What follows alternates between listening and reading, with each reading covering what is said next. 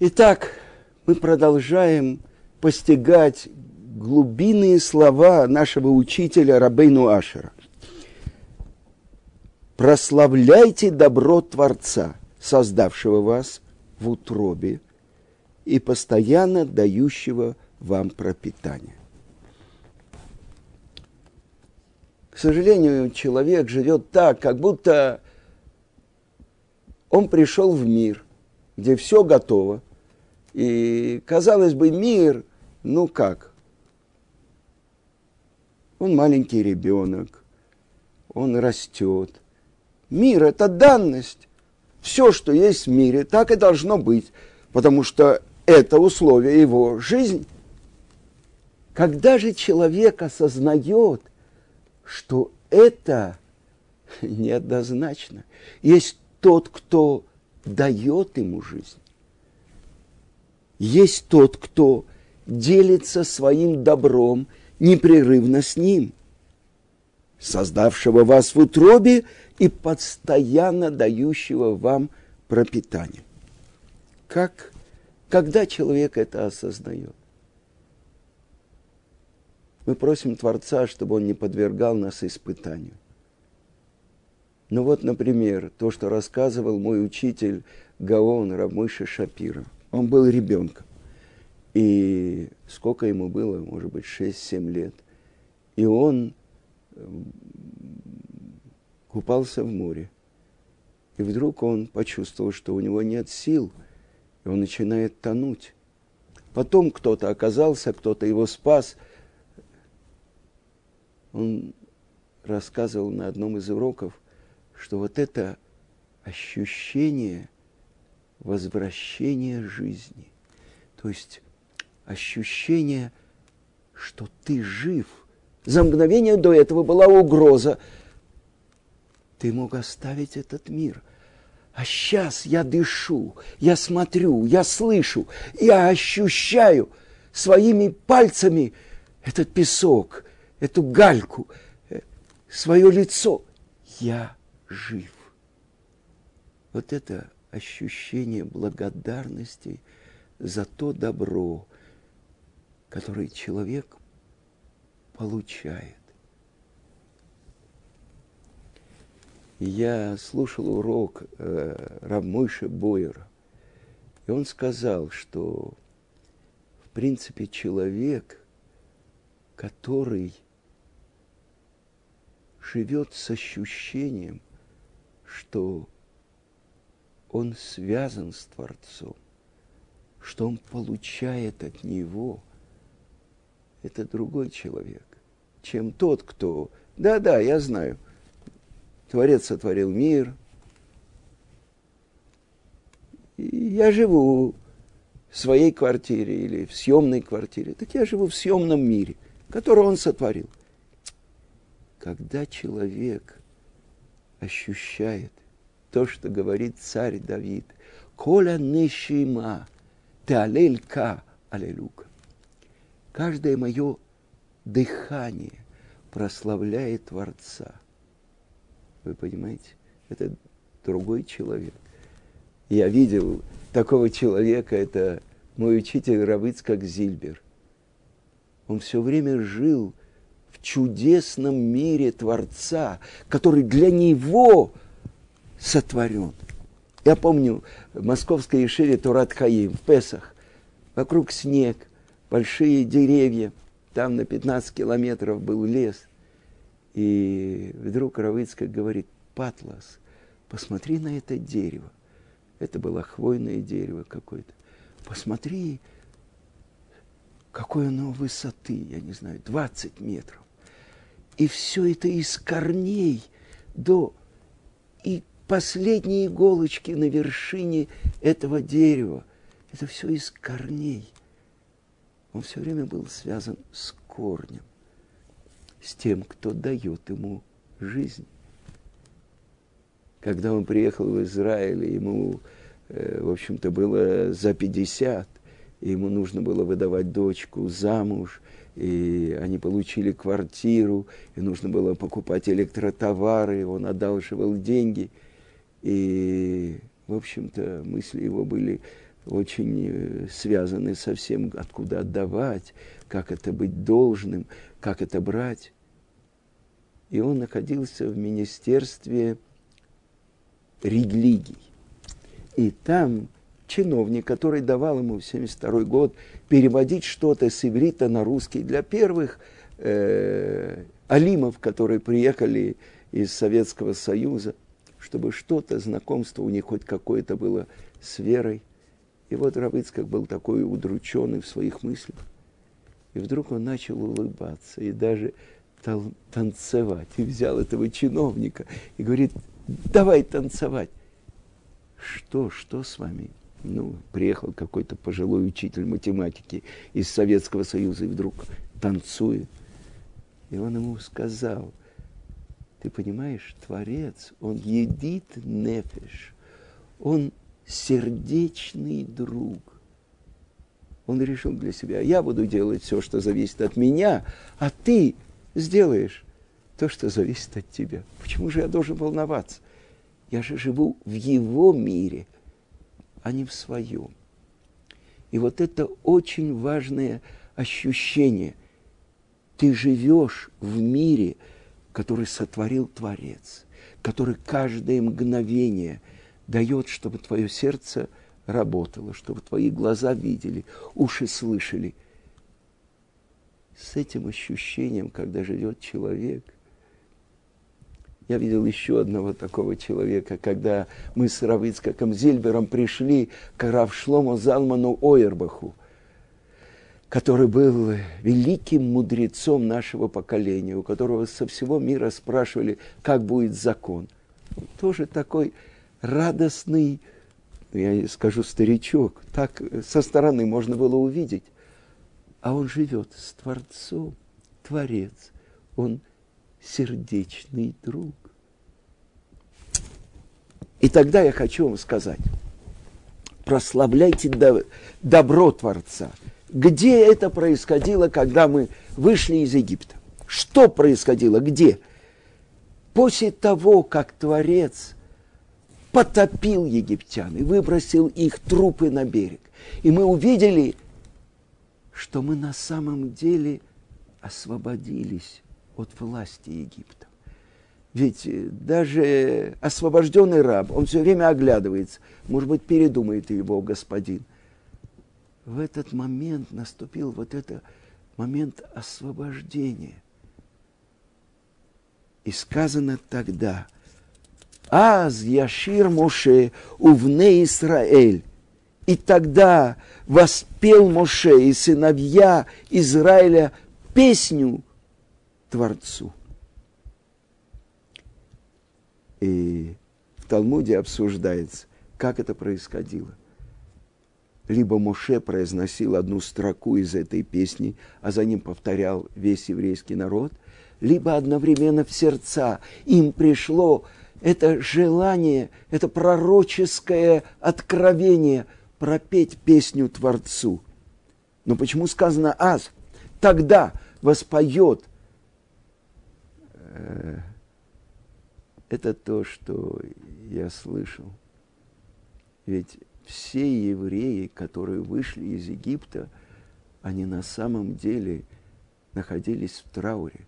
Ведь не было ни одного человека, у которого не погибли, не погиб бы во время трех вторых дней тьмы кто-то из близких отец или мать, брат или сестра, э, сын или дочь, те, которые не хотели выходить из Египта. И евреи хоронили их во время вторых трех дней тьмы. И это то, что сказано в Талмуде, в трактате Санедрин, откуда намек об оживлении из мертвых историй. Аз Яшир Моше Увна Израиль это Шира Азот. Раши говорит, тогда, в будущем, после оживления из мертвых, воспоет Моше и сыновья Израиля еще песню эту прославления Творца. И что же открывается в этой песне? Сус варахво рам, рама бая. Коня и всадника вверг он в море. Открывается, что Творец, Он управляет миром, даже когда цари, правители, они думают, что они от их решения зависит, что будет с миром. Именно когда этот царь этот фараон находится на коне, как будто управляет. Он взял 600 отборных колесниц, чтобы достичь евреев, и были одни, которые хотели их полностью уничтожить, были другие, которые хотели забрать то имущество, которое они одолжили, а были те, которые сказали, мы хотим их вернуть в рабство, чтобы они служили нам. И он ввергает фараона, который на коне, который как будто управляет, вдруг открывается, что сердца царей и министров только в руках Творца. И сейчас те, которые вчера думали только, где достать солому, чтобы исполнить, выполнить норму кирпичей, они стали пророками они поднялись на уровень тех, через уста которых открываются слова Торы. Вчерашние рабы. Помним, я помню свое детство. Я стоял в 60 каком-то втором году, третьем, очередь за хлебом.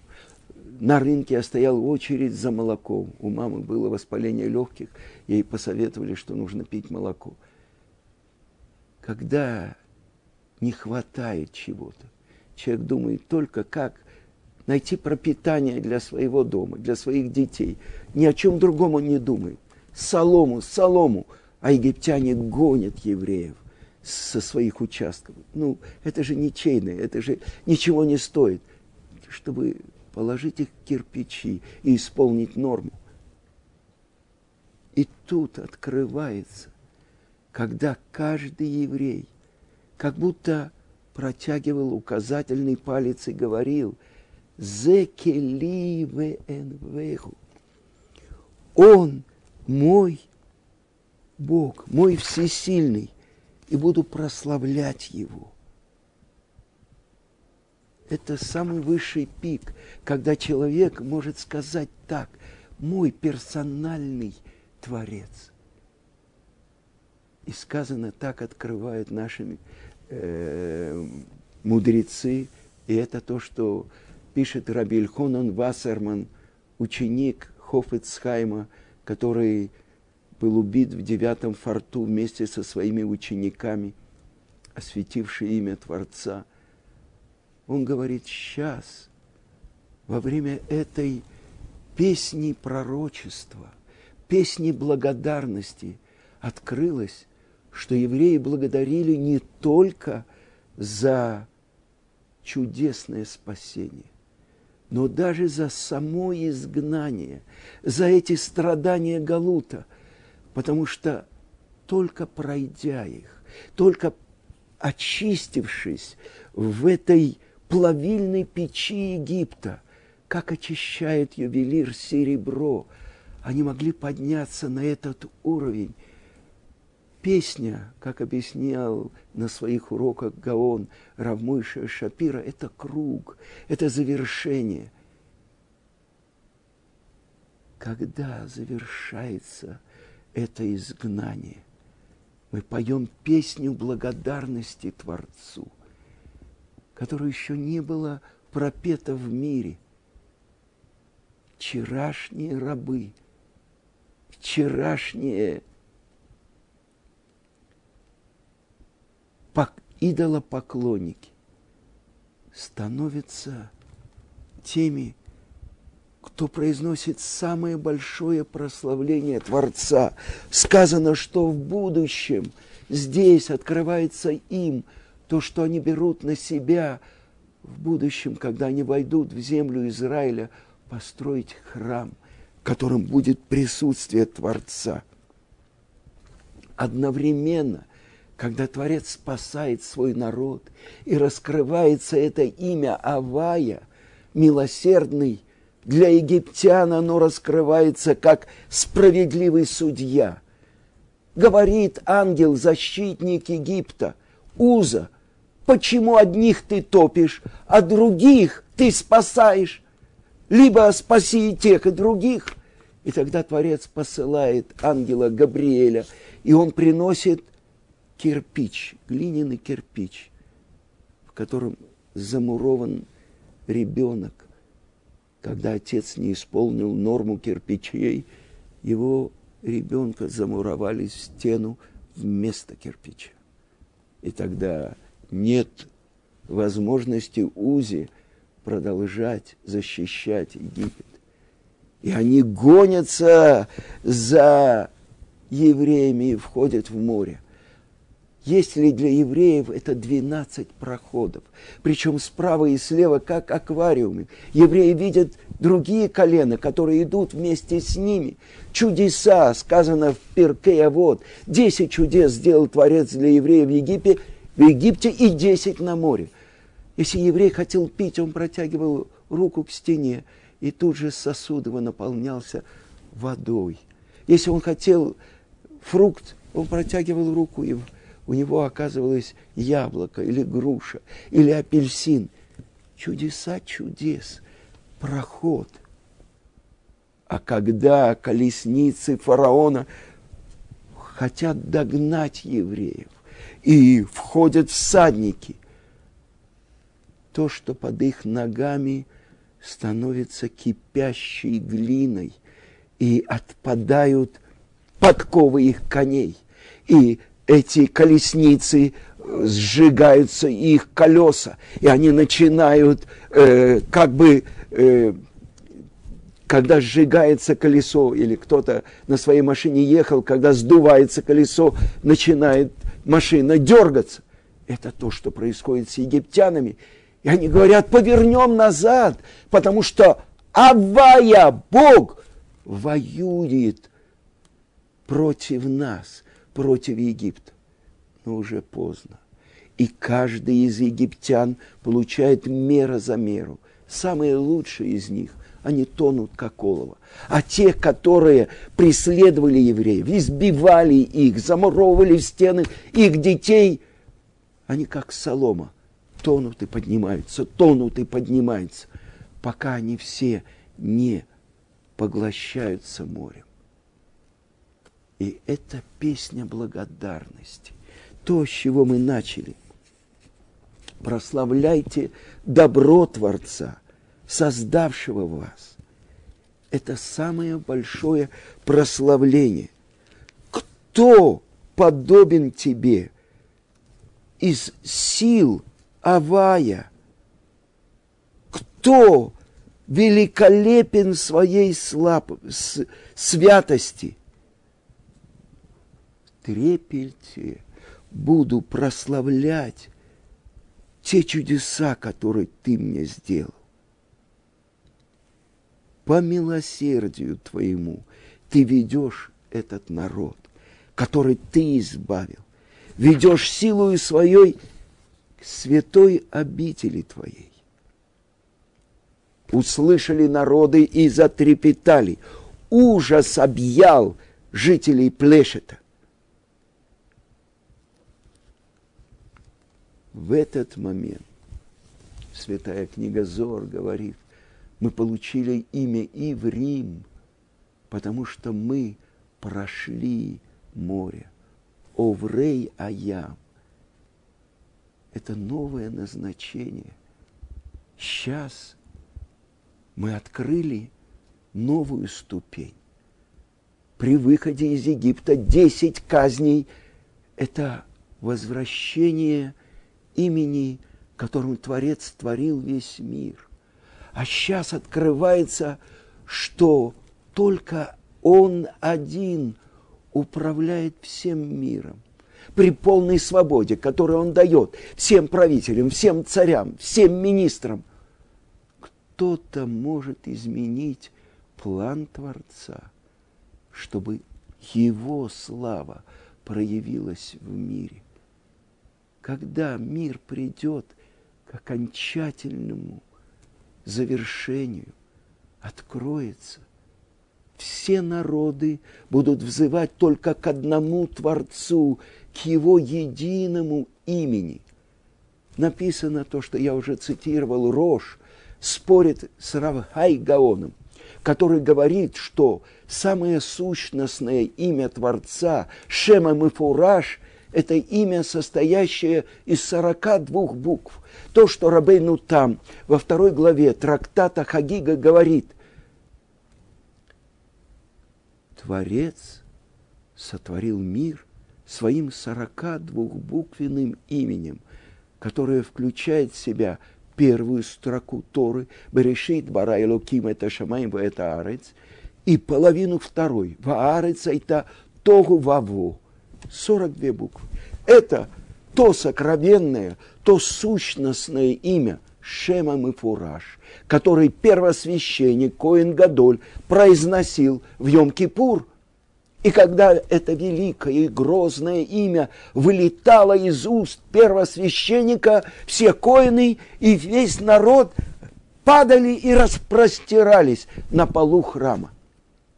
Споря с ним, Рабейну Ашер и говорит, нет, самое сокровенное имя Творца – это Авая. Это четырехбуквенное его имя. Юд Кей Вав Кей, из которого происходят все остальные имена. И вот это то, что страх и ужас объял все народы, пока не пройдет твой народ. Адьявор Амха Авая – благословен Ад явор амзу канита, пока не пройдет тот народ, который ты приобрел. И эта песня постижение более глубокой тайны, как происходит удивительная вещь. При полной свободе всех правителей и всех царей – Творец управляет всем. И открывается творение божественной колесницы.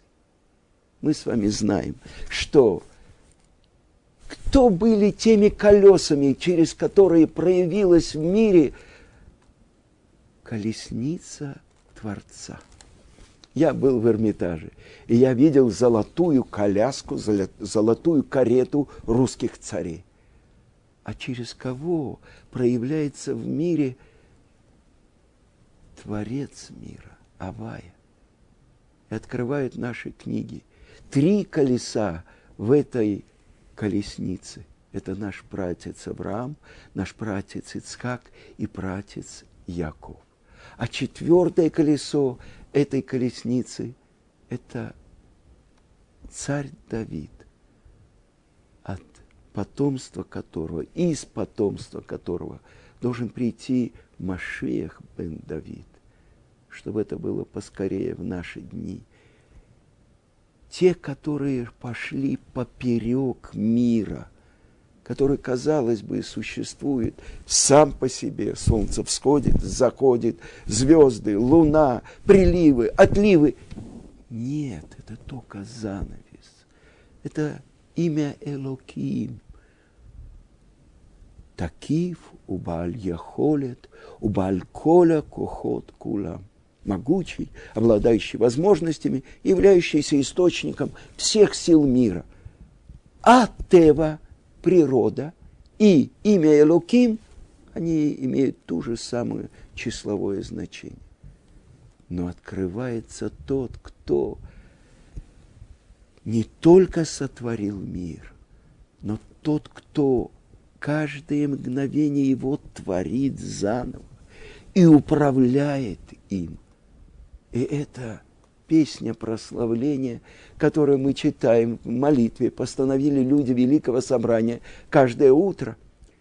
Только после того, как мы благодарим Творца за то, что Он вывел наших предков из Египта, Когда человек ощущает, что вот сейчас его Творец спас, тогда он может произносить Шма Исраэль, в котором я должен иметь в виду, я произношу имя одни, но я должен иметь в виду имя Авая, Господин всего, тот, кто был, есть и будет.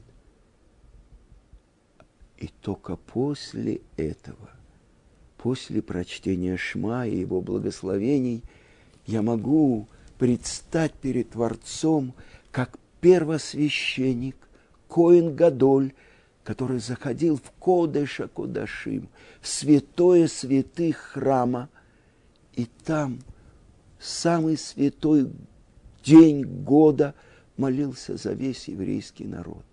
И молитва устроена так, что я прошу за нужды всего народа.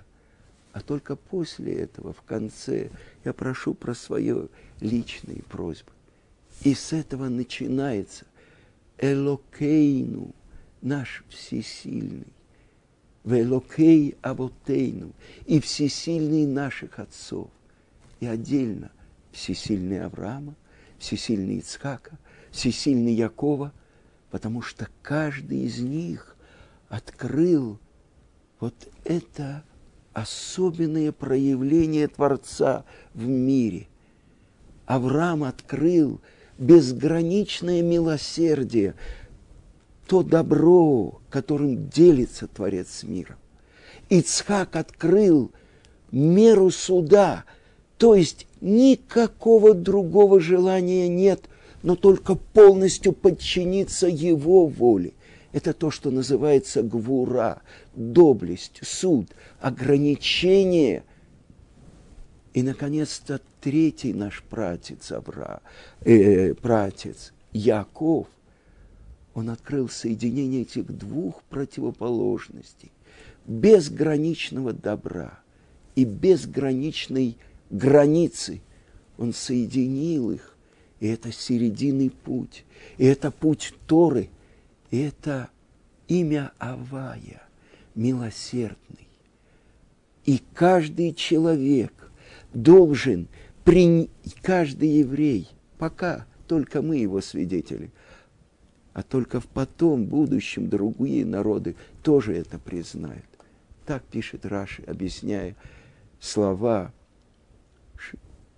нашей молитвы Шма Исраиль. Когда каждый принимает на себя его царскую власть. И это то, что проявится в конце дней, поскорее в наши дни, когда откроется царь Машех и проявится максимально царская власть Творца. Это песня у моря, это открытие имени Авая – на уровне управления миром. И это самое большое прославление Творца, которое прозвучало в мире от дня его создания. И это 2448 год от сотворения первого человека. И это открывается через нас, через наше постижение.